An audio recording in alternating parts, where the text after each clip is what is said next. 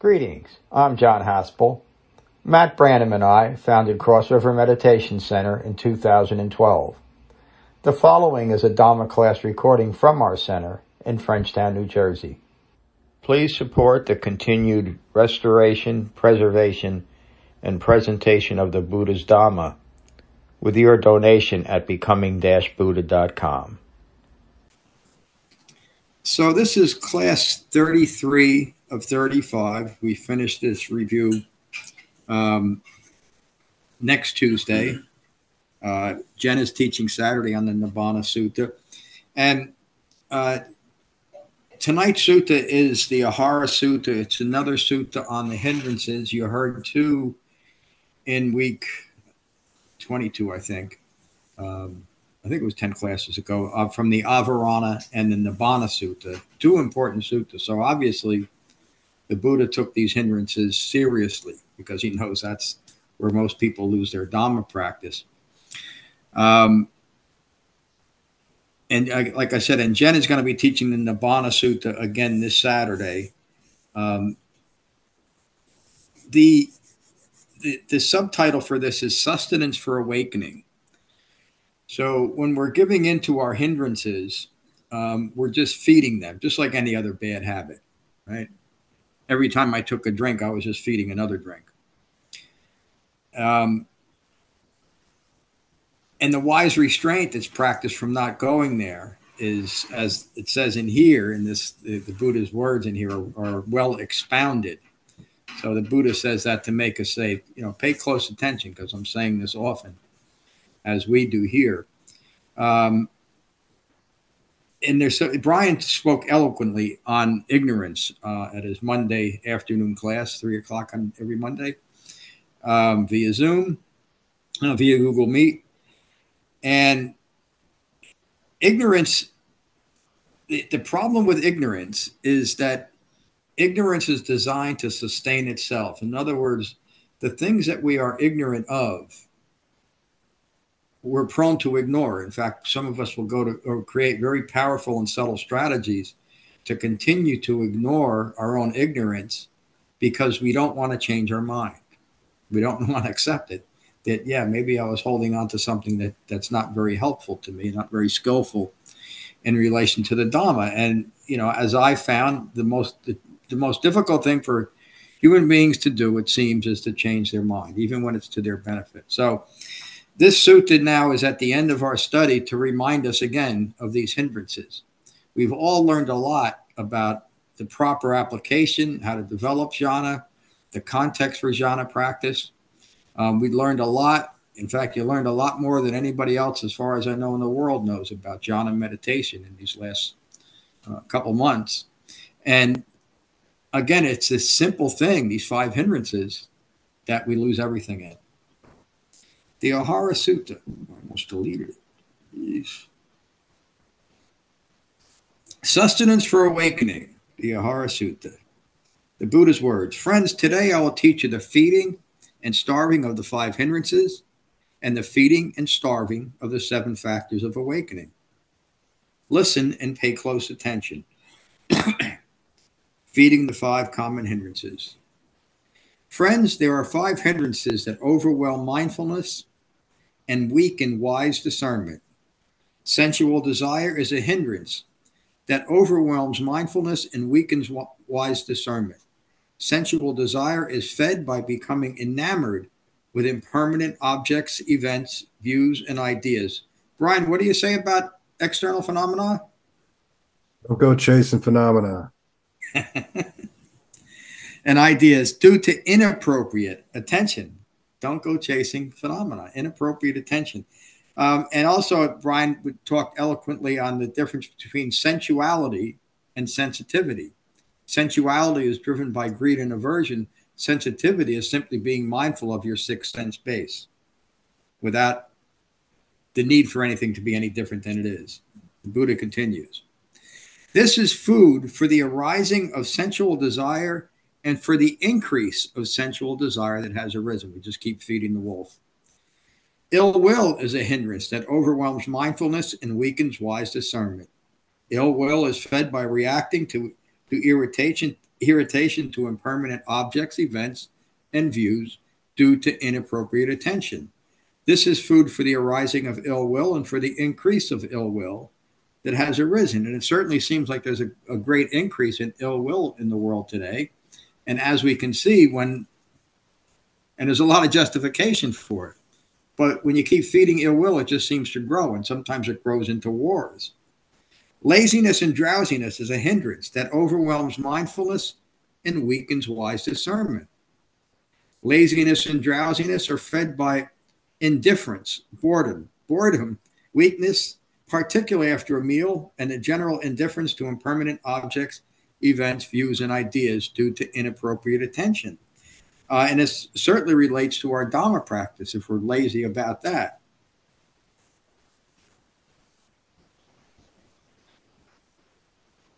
All of that is food for the arising of laziness and drowsiness and for the increase of laziness and drowsiness that has arisen. So, again, it's something that has to be mindfully addressed. We can't just say, okay, I'm not going to be lazy anymore. We have to be mindful of it, recognize how it's holding us back, how it's a hindrance, and not let it be a hindrance anymore.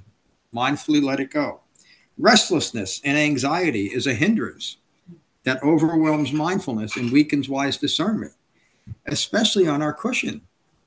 If we're very restless, we can't wait to get off our cushion, or anxious about getting off our cushion, we're going to get off our cushion or not come back. Restlessness and anxiety is fed by a lack of concentration.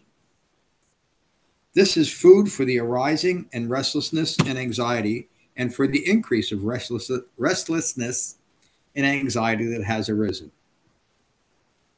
A big one. Uncertainty is a hindrance that overwhelms mindfulness and weakens wise discernment. Uncertainty is fed by clinging to, in, in parentheses, impermanent phenomena to remain permanent, grasping after phenomena. This is food for the arising of uncertainty and for the increase of uncertainty that has arisen.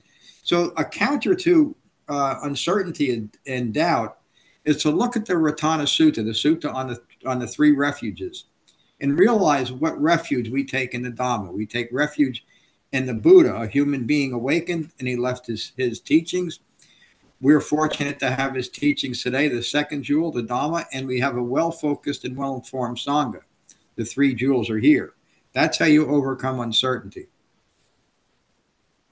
And what I mean by that is being part of a group that is focused on what we're all trying to do rather than um, trying to practice the Dhamma in a way that's not in accordance with the Dhamma. The seven factors necessary for fully developing the Eightfold Path. the Buddha's words These seven factors of awakening are well expounded and are cultivated and fully developed by one awakened. They bring perfect understanding, full realization, and nibbana, awakening. What are the seven? Mindfulness is a factor of awakening. Mindfulness is carefully taught by the Buddha. What is the food for the arising and increase in mindfulness as a factor of awakening? Mindfulness is fed by the mental qualities of jhana or concentration. So we talk about that all the time. Jhana, the four, as we practice it, is rooted in the four foundations of mindfulness. And in that sutta and many other suttas, the Anapanasati Sutta is something cl- close to that. The Buddha teaches in the sutta what to do with our increasing concentration and how to apply it properly. Mindfully, refine mindfulness. Jhana is the food, it, I'm sorry, jhana is the foothold and foundation that sustains the Eightfold Path. Jhana is the foothold and foundation that sustains the Eightfold Path. Mindfulness is fully is cultivated and fully developed by one awakened. Mindfulness brings perfect understanding, full realization, and nibbana, awakening. Investigation of the Dhamma is a factor of awakening, coming to class, who to study, listening to the tapes. Investigation of the Dhamma is carefully taught by the Buddha. What is the food for the arising and increase in the investigation of the Dhamma as a factor of awakening? Feeding the investigation of the Dhamma is remaining mindful of the, of the mental qualities that are skillful and unskillful. Right? The Dhamma itself tells us what's skillful and unskillful. We don't have to figure it out on our own because we can't. Blameless and blameworthy, refined or gross, inclined towards understanding or inclined towards further ignorance. That's really the choice we have in each and every moment. And as Dhamma practitioners, the choice is are we going to practice the Dhamma in this moment or are we going to continue ignorance? And that's really the only choice we have. Because if we're wavering on that point, we're moving towards ignorance. Investigation of the Dhamma is cultivated and fully developed by one awakened. Investigation of the Dhamma, We've got to put our time in to do that. Investigation of the Dhamma brings perfect understanding, full realization, and nibbana. Persevering effort is a factor of awakening. Persevering, persevering effort is carefully taught by the Buddha. What is the food for the arising and increase in persevering effort as a factor of awakening? Persevering effort is fed by remaining mindful of the cultivation of right effort and fully developing the Eightfold Path. Right? Persevering effort is being mindful of continuing to fully develop the Eightfold Path. Persevering effort is cultivated and fully developed by one awakened. So, again, these are all factors of awakening, meaning they're necessary to awaken within the Buddha's Dhamma. Persevering effort brings perfect understanding, full realization, and nibbana. Contentment in the Dhamma, right? This is a direct counter to, to uncertainty and doubt. Contentment in the Dhamma is a factor of awakening. Contentment is carefully taught by the Buddha. What is the food for the arising and increasing contentment as a factor for awakening? Contentment in the Dhamma is fed by remaining mindful of the mental qualities, in parentheses of concentration and refined mindfulness, that cultivate and increase contentment. What, con- what increases content? What cultivates and increases contentment within the Dhamma? Keeping it pure and keeping practice. Contentment with the Dhamma is cultivated and fully developed by one awakened. Contentment in the Dhamma brings perfect understanding, full realization, and nibbana.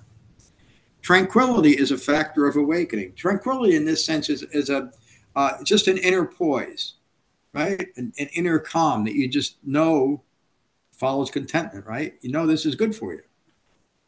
Tranquility is carefully taught by the Buddha. What is the food for the arising and increase in tranquility as a factor of awakening? There is physical tranquility and mental tranquility. Tranquility is fed by remaining mindful of the mental qualities developed through the Eightfold Path. Tranquility is carefully is cultivated and fully developed by one awakened. Tranquility brings peace, perfect understanding, full realization, and nibbana. Excuse me.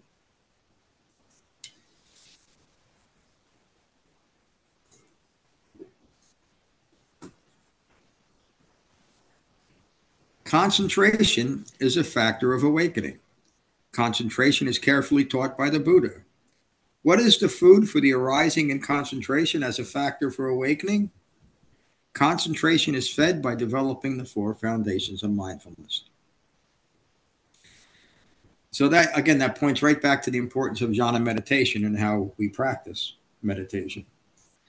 Concentration is cultivated and fully developed by one awakened. Concentration brings perfect understanding, full realization, and nibbana. Equanimity is a factor of awakening. Equanimity is carefully taught by the Buddha. What is the food for the arising and increase in equanimity as a factor of awakening? Equanimity is fed by remaining mindful of the framework and guidance of the Eightfold Path. Equanimity is cultivated and fully developed by one awakened. Equanimity brings perfect understanding, full realization, and nibbana, a present quality of mind that we call calm. That's the Buddha when the Buddha described the quality of mind of an awakened human being, he used that one word in Pali or Sanskrit or Prakrit, which is more likely what he taught, is just calm. Nothing magical, nothing mystical, nothing superhuman, just calm, but calm throughout each and every moment of our life, no matter what occurs. This perfect calm, rooted in inner poise, rooted in concentration. The Buddha continues These seven factors of awakening are carefully taught by the Buddha, and all seven are cultivated and fully developed by one awakened. All seven are, are necessary to cultivate. Right? Four, five, six, you're almost there, but it's not enough. Feeding these seven factors of awakening brings perfect understanding, full realization, and nibbana. Starving the five hindrances. Now, what what denies sustenance for the arising and, and increase of sensual desire? Mindful development of the understanding of the practical unattractiveness of all impermanent objects, events, views, and ideas. This denies sustenance for the arising of sensual desire and for the increase of sensual desire.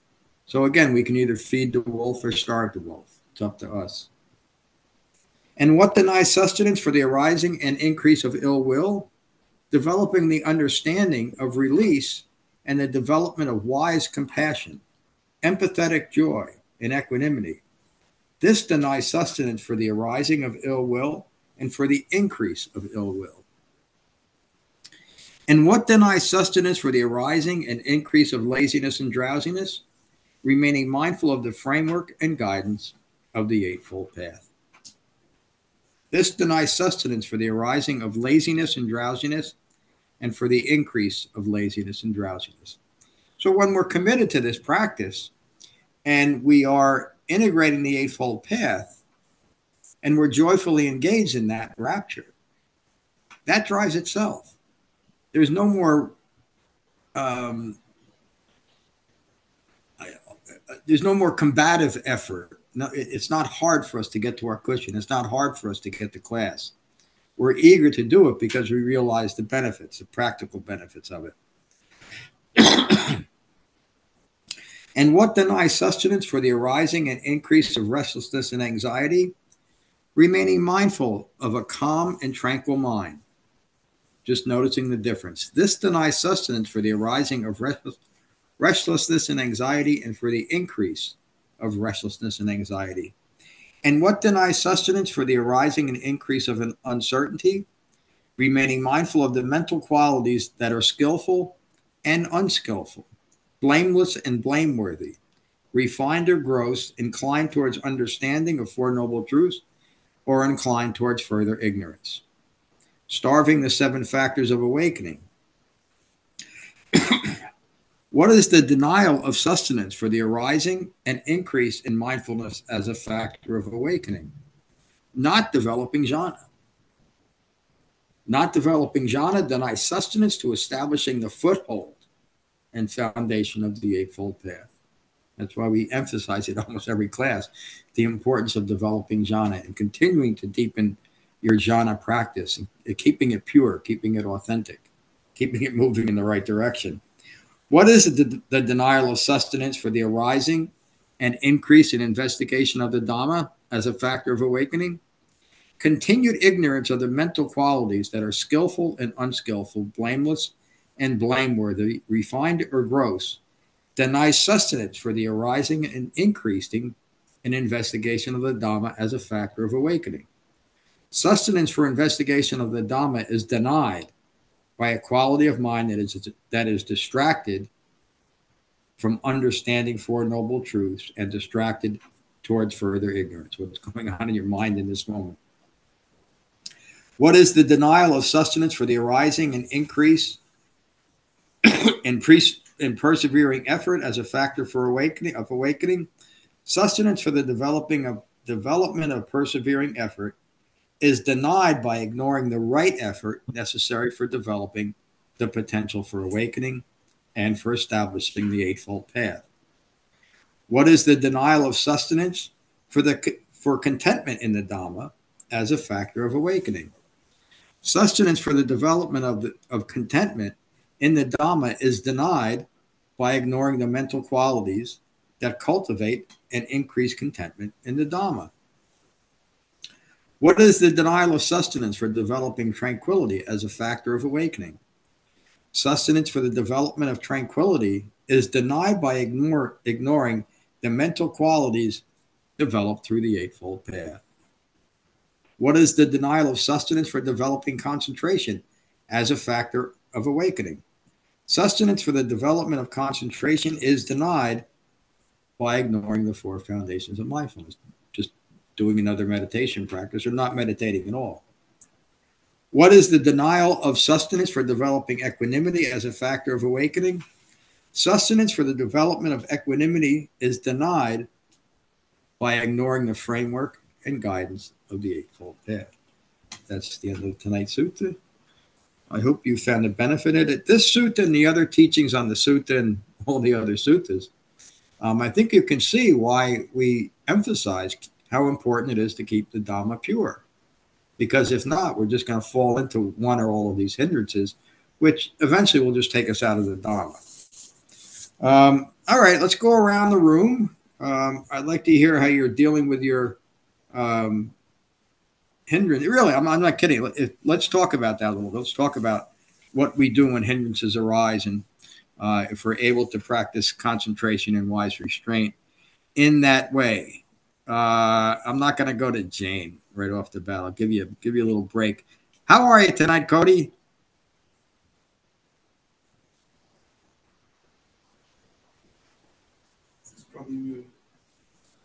I Sorry, think you're have- muted. Oh, there you Yeah, are. I have uh, three three mice on the table, and I can never tell which one is the right one. Just don't grab the one with the tail. yeah.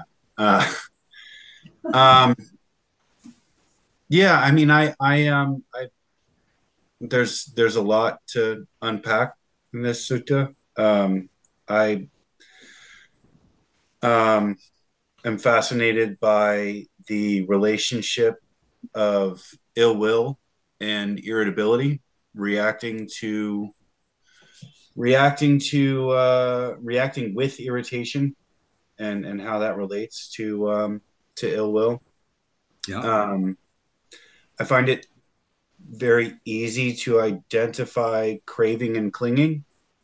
Um, and somehow it's, you know, I, I, I, maybe it's just a basic thing, but it's, it's easier for me to return to mindfulness or return to the breath when I identify craving or clinging. But um, when That's I'm the basic practice. When I'm in the midst of of irritability, um, I don't have such an easy time escaping that. Um, I get stuck there a lot easier, um, and it's sort of chief of chief of all the the hindrances that I experience. Um, so the what how do the the it seems the the progression of that is you know if i want to starve ill will then i develop wise compassion and empathetic joy and equanimity. And I, I think i i think i'm starting to get a handle on how to develop equanimity. And i think i understand what wise compassion and empathetic joy are. Um I guess, you know, right now I'm just feeling like so much of these suttas is just the the culmination of, of all the suttas is just well sit and practice jhana. And if that's all that we have to do, then why do we have the why why have the suttas? Um, if all we have to do is sit and um, because I, I sometimes feel like like I'm experiencing frustration now. I'm experiencing some some irritation and irritability because it's it sometimes feels like we're talking in circles around if the only answer is just to return to the breath, then you know what are all the rest of these words for? It's a it's a great and fair question. All these other words for, um, because just sitting is only one factor of the Eightfold Path, and so we wouldn't be able to develop um, the other seven factors without being mindful of each one specifically. And so, off our cushion, we it's really such a such a basic and important question, Cody.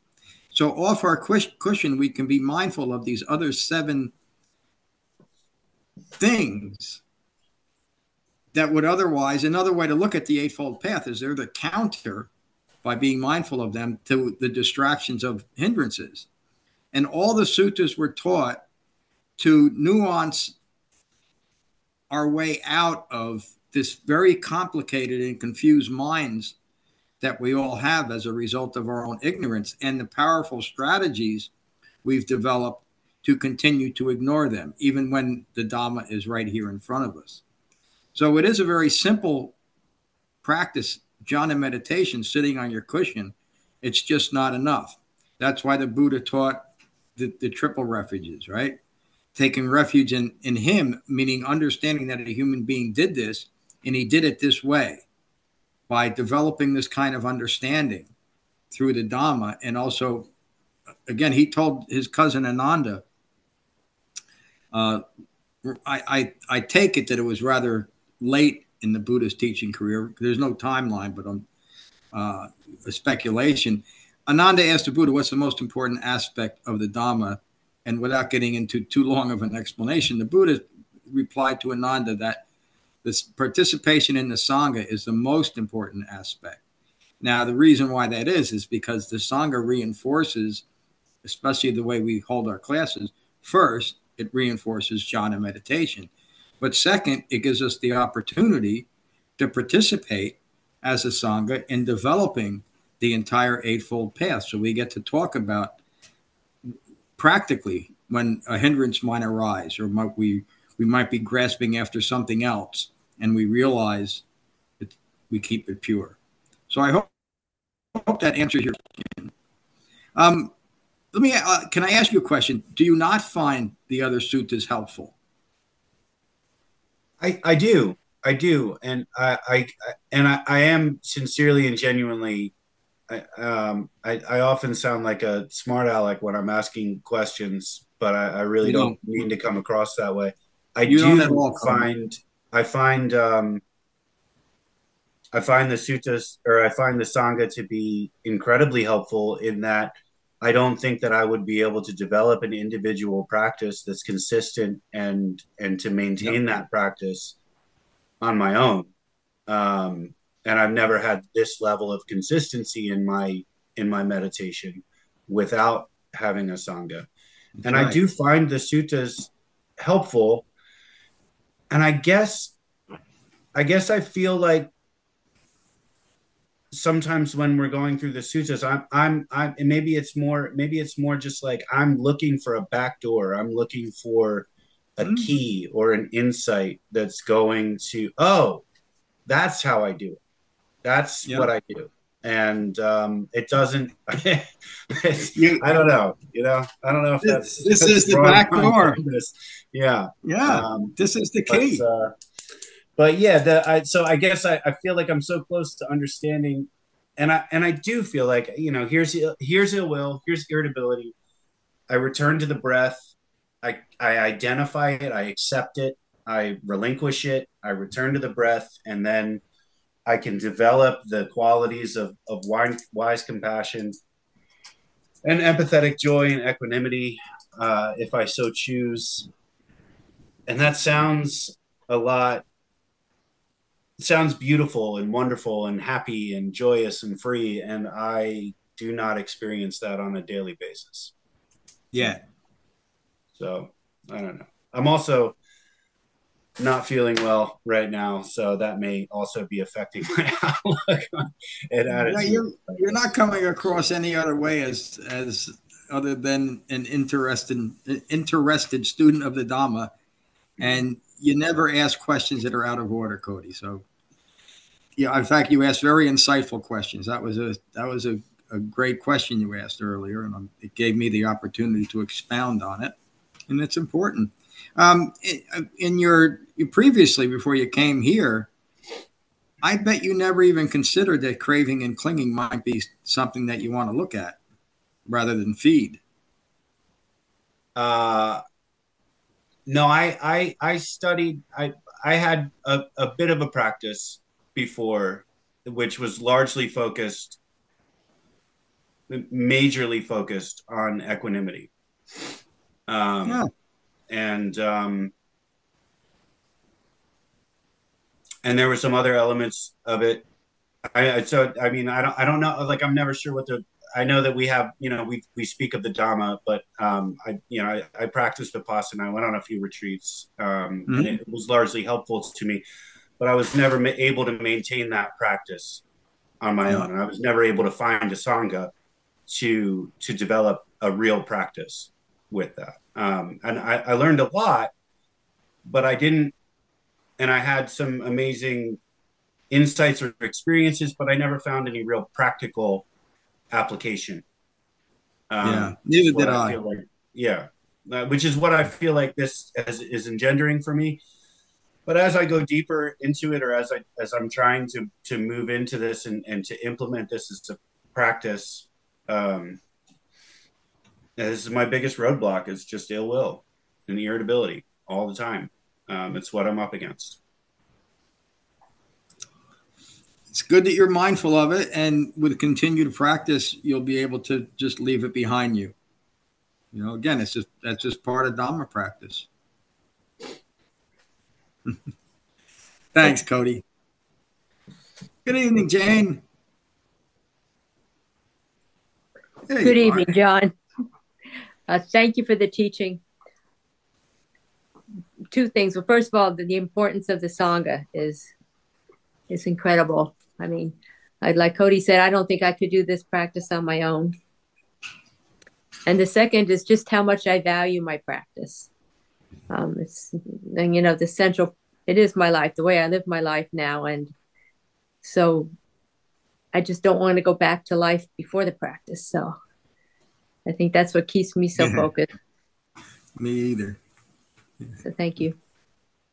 Thank you, Jane. Yeah, I, I could not imagine, and I don't, I, I wouldn't want to imagine what my life would be like without Dhamma practice. you know. Or even just coming to, to, and, you know, I, I get, I know I'm sitting on the high chair, but I get so much out of this Sangha teaching. It's, you know, it, it's just such a wonderful opportunity that you all afford me. So thanks, Jane. Hello, Mark. Anybody mind being on camera? Anybody, anybody comb their hair tonight? Well, thank you for teaching. Uh, Comb their hair. I, I don't know how I could follow up insight. Yeah. um, deep analysis. That's that was that was really good.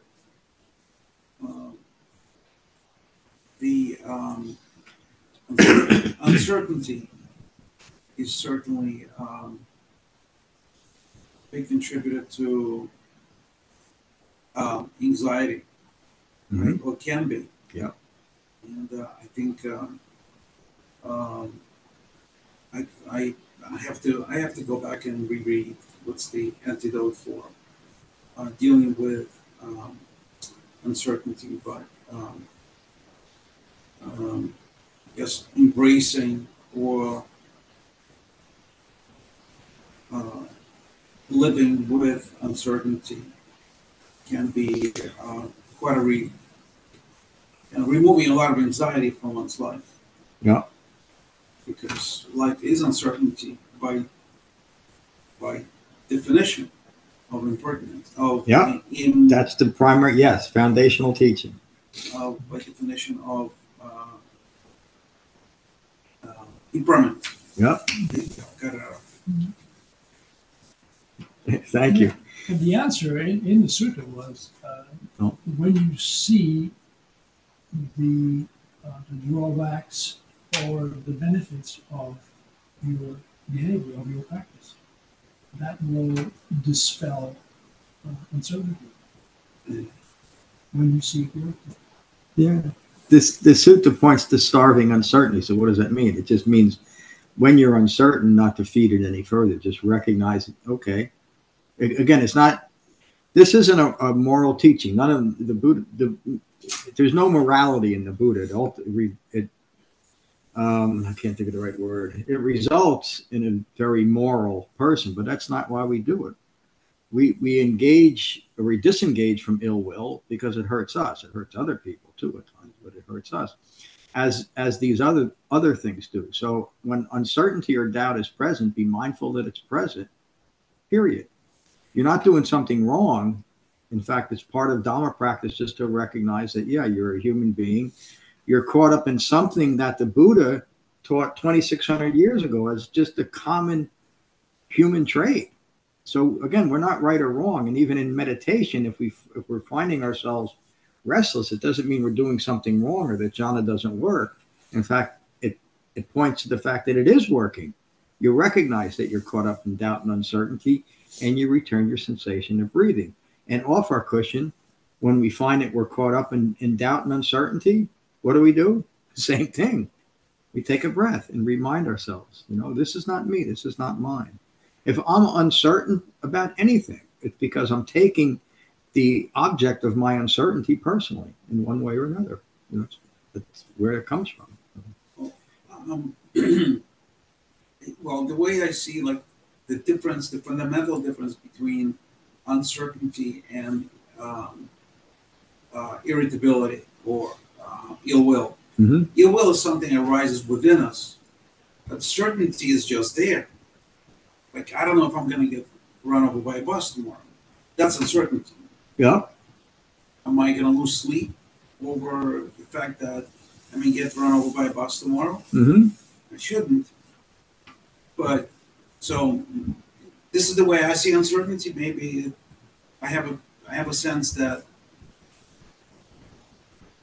the way he discusses uncertainty is something different. It, it yeah. So we're not talking about uncertainty in relation to what's going to happen if I'm going to get hit by a bus tomorrow. Of course, none of us know if we are or we aren't.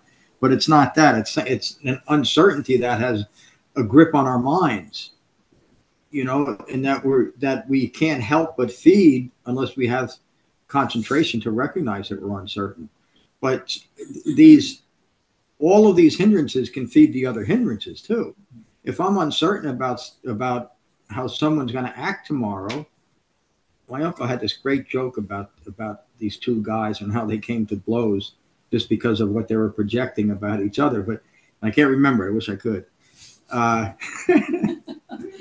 but the the point is that I might have. I, I know I'm meeting with a person who's difficult. I'm just for you know, for instance, I'm meeting a guy tomorrow who I know is very difficult and I'm uncertain how it's going to come up. And I build myself up into this state of ill will. I hate this guy for what he's putting me through. Well, that guy's not putting me through anything, is he? I am. And even when I meet this gentleman, even if he's unpleasant, if I lose my stuff out of uncertainty, what should I do now with this guy? And that rises to ill will. Well, you see how they feed each other. And ill will can feed uncertainty you know if i if i hate you or think i hate you i'm going to be uncertain about our encounter tomorrow as well or anything else in life too. It's not you know that's just one example of it. But again it, you're by you asking the question in the subtle way that you are tells me that you're you're developing a dhamma as it should be because it's pointing to this question. And again it's a fundamental question mark and you get and you help i would say you helped our entire sangha by bringing up that it's also not what what you're describing is more uh, feeling of impermanence or the impact of impermanence on mm. the mind than uncertainty. What the Buddha describes as this uncertainty is more uncertainty about your participation in, in, in Eightfold Path. Yeah, all everything comes down to not not that I lose my uncertainty about getting hit by a bus tomorrow, but that I lose my uncertainty about the practice. Because that's what's, you know, nothing else really matters unless we're practicing the Dhamma. As far as being a Dhamma practitioner, you know, if we if we're not, we're just dabbling, it doesn't really matter what we do, does it? But if we want to develop, if we want to gain the benefit of it, this is what the practice is.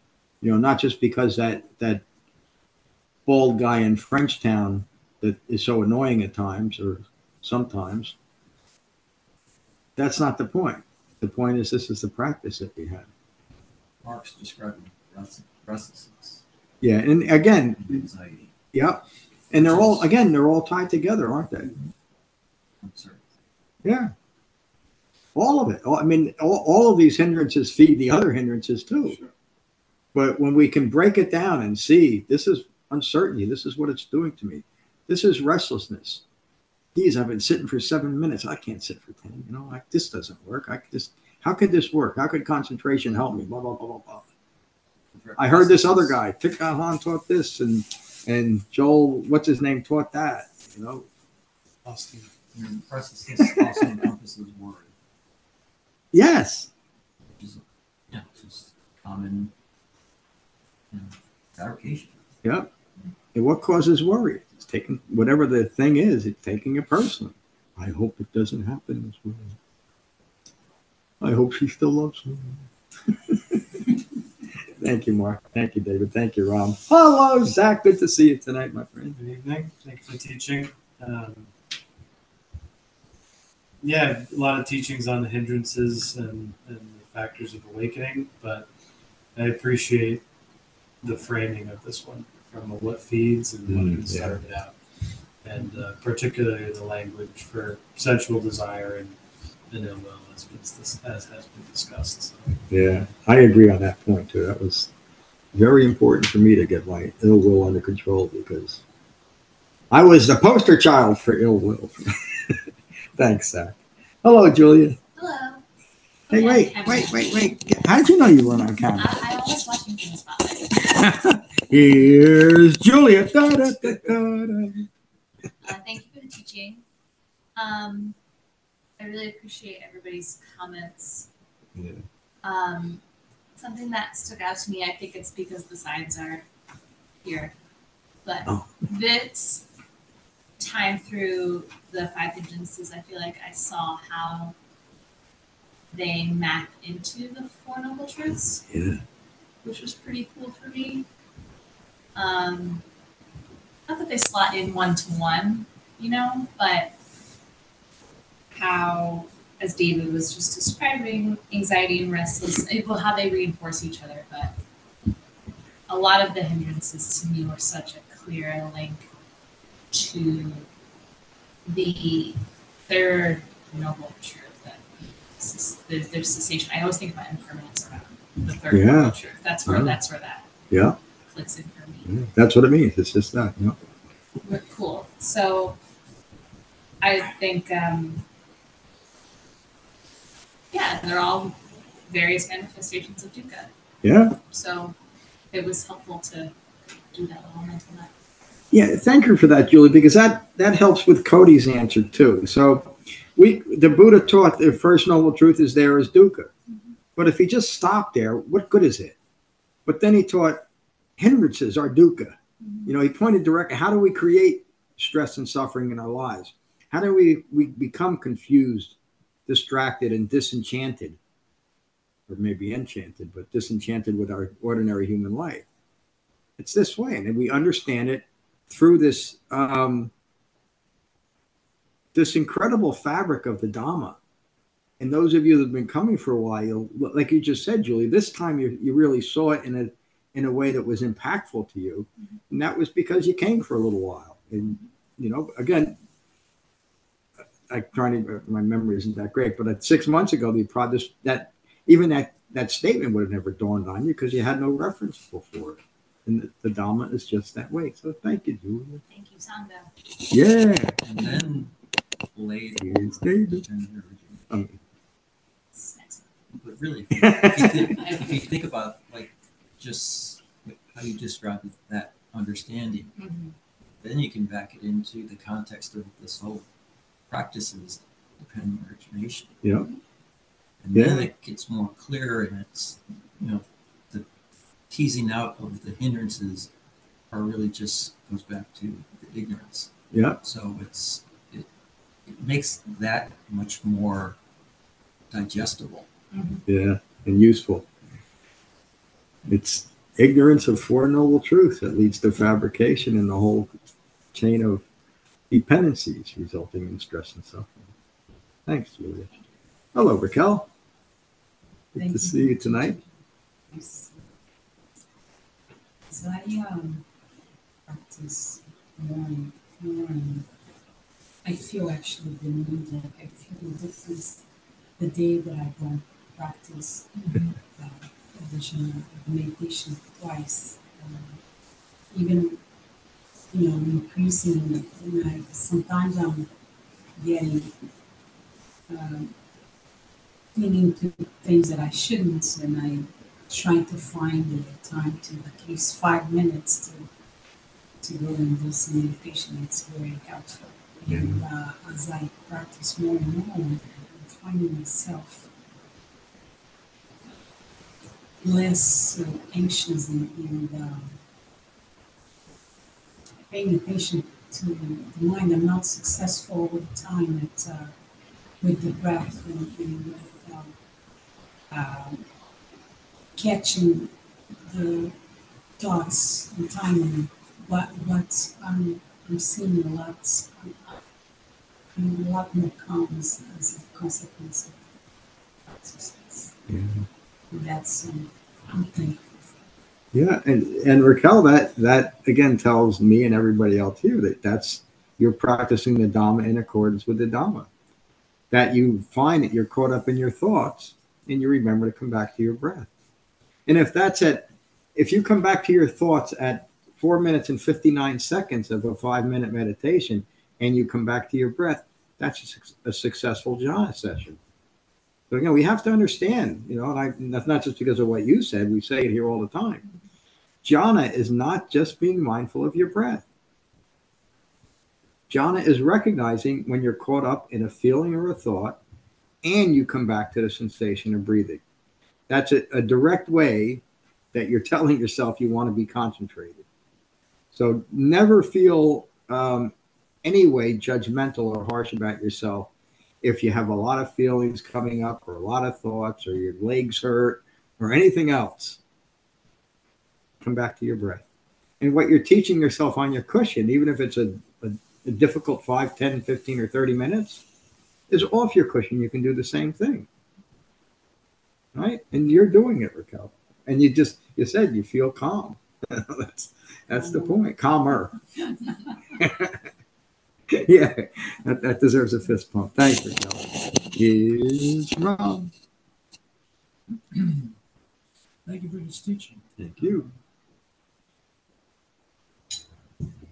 After teaching the seven factors uh, retreat, I see a, a different way of approaching Yeah. that uh, and, and hindrances. He really, uh, in here, approaches it more like these things come up by themselves, every factor, and you can deal with them by themselves Yeah. at that time.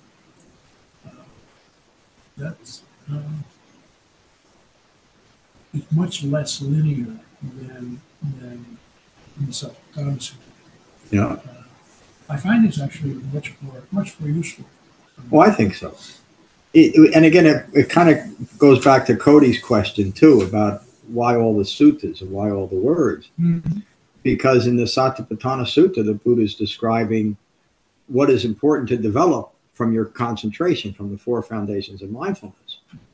And what is important is to recognize that we're hoping to develop and incorporate these seven factors. You know, these are the these are the facts of our Dhamma practice. We need to be mindful of developing them through Dhamma practice. And then here, a little bit later on, we learned that it's hindrances that can have us block seven factors of awakening and deal with our hindrances and how we can cultivate and develop the seven factors of awakening. When they're not present, work on it. Right? So, By the way, did you forget that, Brian? Or did you? No, I, I I don't have any use for Brian. I was I was I was saving Brian to next to last. That's what I was trying to do. Uh, I'm all set. You sure? I'm gonna, I'm, I'm gonna call on you again, Dave, just in case. I know. What do you have to say, Dave? I'm sorry, Brian. I'd love to hear I- from you. I thought you heard enough of me this week. That's all. It's all good. No, it's never enough. Um, I'm I'm with Cody. It's a lot of words, and I'm not a word guy. So, um, but but they are there for the counterbalance to the experience and vice versa. Yeah. And and the the hindrances in particular, when a hindrance arises, and this is part of the Buddha's genius, is that he used the very same mechanisms for our suffering for our liberation. Yeah. And so when we're hindered, pick one, recognizing that and coming back to the breath is an opportunity then to deploy the out the opposite or the counterweight to that, which is one of the factors for awakening. Yes. That that mechanism is throughout the entire Dhamma. So if you're looking for a back door, it's found right in the midst of your suffering. Because you use that moment to pause, take a breath, come back and recognize what's actually happening. And in that moment, you can then cultivate equanimity. You can cultivate mindfulness. You can cultivate calm and concentration. And so the, the hindrances aren't aren't bad. They're necessary for awakening. So that's more words than usual. I hope you like that, Zach. That was for you, buddy. Thank you. Thank you, Brian. That was good. Uh, yeah, and the the the threshing out of the Dhamma is through the Dhamma. And these hindrances are not something external. They are the hindrances are within us. And and since they are within us, the counter is also within us. We're not, you know, we're not a, a lost souls here. We, we have complete control over the quality of our mind. There's nothing It- wrong with you because you experience hindrances. Why the hell not? No, I, I mean there isn't, right? We're all just human beings. In in relation to the Dhamma, the hindrance should be looked at as unskillful, maybe. We're, we're developing the Dhamma, we're being skillful with the Dhamma, but that's it. You know, I mean, I, I was angry my whole life, but I'm not, I mean, up until a certain point. But it doesn't condemn me to a life of anger, does it? I found something that interrupted it and allowed me to see how damaging it is to me and also to others when I express it. Yeah, uh, great class. Uh, we haven't heard from David yet. David? Just giving me the opportunity because I'd love to hear from you. All right. Ah, look at that. We got done on time. Well, not on time, but it's nice to get done in an hour and a half if we can. Um, did I mention about the, I can't remember at the beginning of class. Did I mention that I changed the meditations again on the website? Please use them. And also, the material that I took out are included in two recordings. Also, you'll see it. I know I said this before. Now I remember it. They're at the top of that player. Uh, and there's a new player where you it doesn't autoplay, and it, and you can download directly from that too. So yeah, Thank you. yeah, well, thank you for your comments. Right, I've been wanting to do that. I just didn't. I didn't have the the uh, impetus. I guess. To, What's that? if you want to download the, uh, those uh, meditations to use them, what, where would I download them to in order to use them? Because I usually have my, my phone on, on airline mode. Mm-hmm. Um, Well, you can download them right to your phone, mhm, right? So you you have a um, you have an iPhone. Yeah. There's a, a file app. Somewhere I don't. Just the documents out? Yeah, just download it. You know, click the download button. It'll download into your phone, and then just go look for it in your file. Uh, what I would suggest is create a folder before you, well, you can't do it before, but create a folder for your meditations just so you can see them. But yeah, you down whatever device you're on, hit the download button, it'll download and, and you got it. And autoplay is done too. in others. But please use uh, please use the guided meditations as they continually reinforce the four foundations of mindfulness.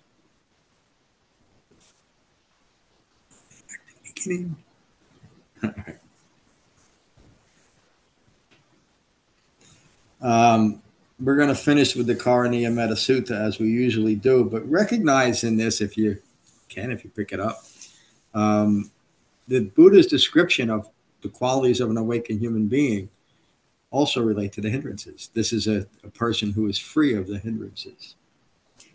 The Buddhist word, please, please take a moment to become mindful of your in breath and your out breath and let that mindfulness of your breath unite your mind and your body.